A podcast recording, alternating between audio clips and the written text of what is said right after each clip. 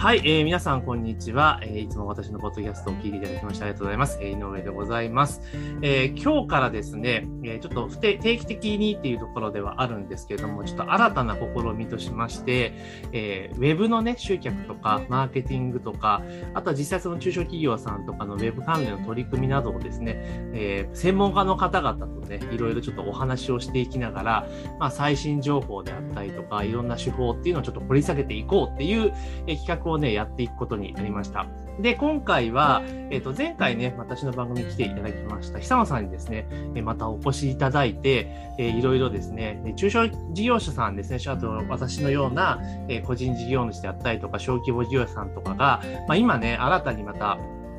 あの、まあ、コロナの関連が終わっちょっと一段落ついてた中で、まあ、ネットをうまくね、その集客とかに活用していくってことが多分増えてくると思うんですよ。今までネット集客とか全然してなかったところも、まあ、集客ちょっとやろうかな、ネット集客してみようかなっていうふうに、まあ、思われてるところ結構多いと思いますので、まあ、そういった方々向けにですね、あの、ちょっと中小事業者さんの、まあ、ネット集客の現状みたいなところを、まあ、今回久野さんにお伺いをしていこうというところで考えています。なので、もしね、この番組聞かれている方はね、同業のコンサルの方とかもいらっしゃると思いますので、まあ、今日のお話なんかをですね、えーぜひ参考にしていただきながら、あのご自身のくだまあも、もちろんそのね、ご自身が中小のえ経営者さんであれば、えーご自身のビジネスに生かしていただきたいですし、あとはまあ同様のコンサルの方であったら、えークライアントさんのためにですね、活用いただけたらなというふうに思っております。ちょっと前置き長くなりましたけれども、ではですね、早速今日の、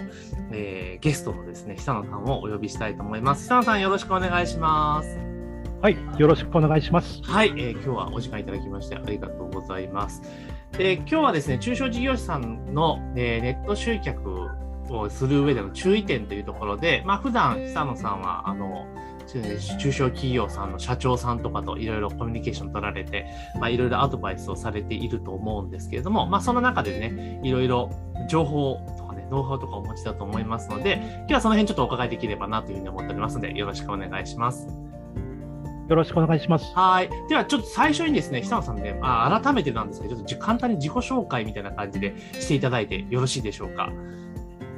はい、株式会社ソーシャルスピーカー代表取締役の久野正美と申します。えー私は、えー小規模事業者の方の情報発信の支援を中心に、えー SNS の運営支援ですとか、えー活用支援を、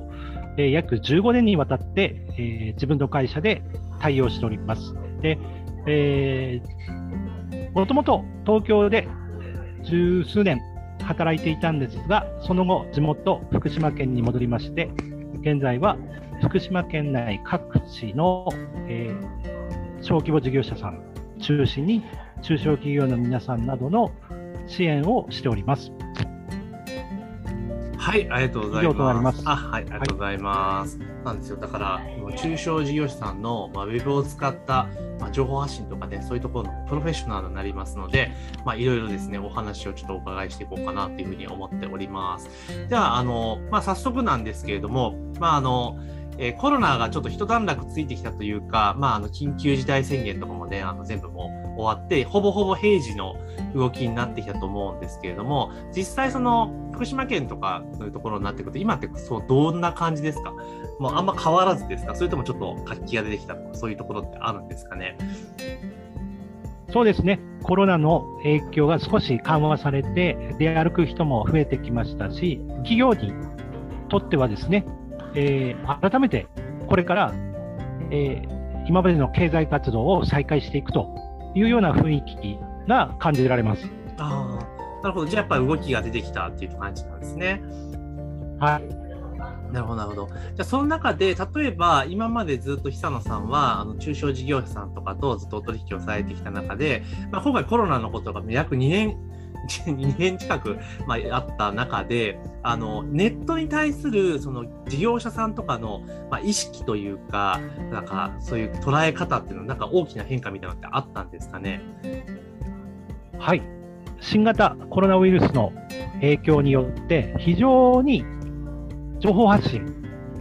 意識する方が増えたと実感しております。えーまあ、今までコロナ前はですね、えーそれほど情報発信意識してない方であってもですね、この2年間、コロナの影響によって、えー、SNS 強化していこう。きちんと仕組みを覚えて発信していこう。プラス、ネットショップもやっていこう。動画もやっていこう。というような相談が、えー、弊社にも実際、この2年間、非常に多くなっております。で、やはり興味関心っていうか、まあ、なんとかしなきゃいけないなって思われてる事業者さんが多分多い現れだと思うんですけれども、じゃ実際久野さんがそういう業者さんとかとお話をお伺いしてる中で、なんで急にその皆さんこう、こぞってネットにガーッとこうシフトしようと思ったんですかね。まあ、肌感覚の部分でもいいと思うんですけど、感じられたことがあればお聞かせいただきたいんですが。はい。あの、例えば展示会一つとっても大きな変化が現れているんですね。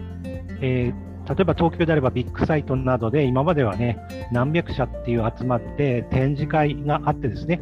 えー、展示する方、もしくはそこを見に行ってですね、取引先を探す方など、やはり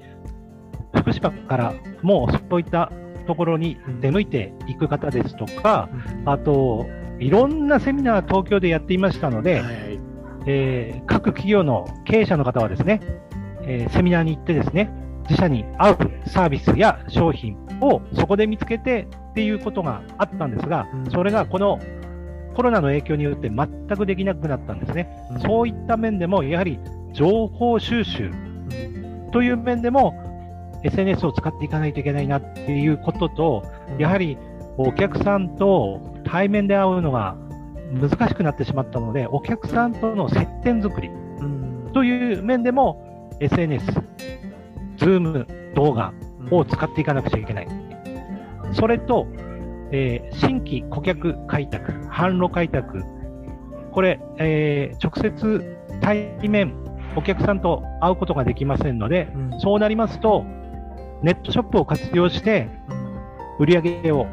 確保したい、新規開拓したいっていう方が多くなっているなと、うん、そういうことを感じてます。なるほどですね。なってことで、やはりその、まあ、今までは、ね、特にそのオフラインとか今まで通り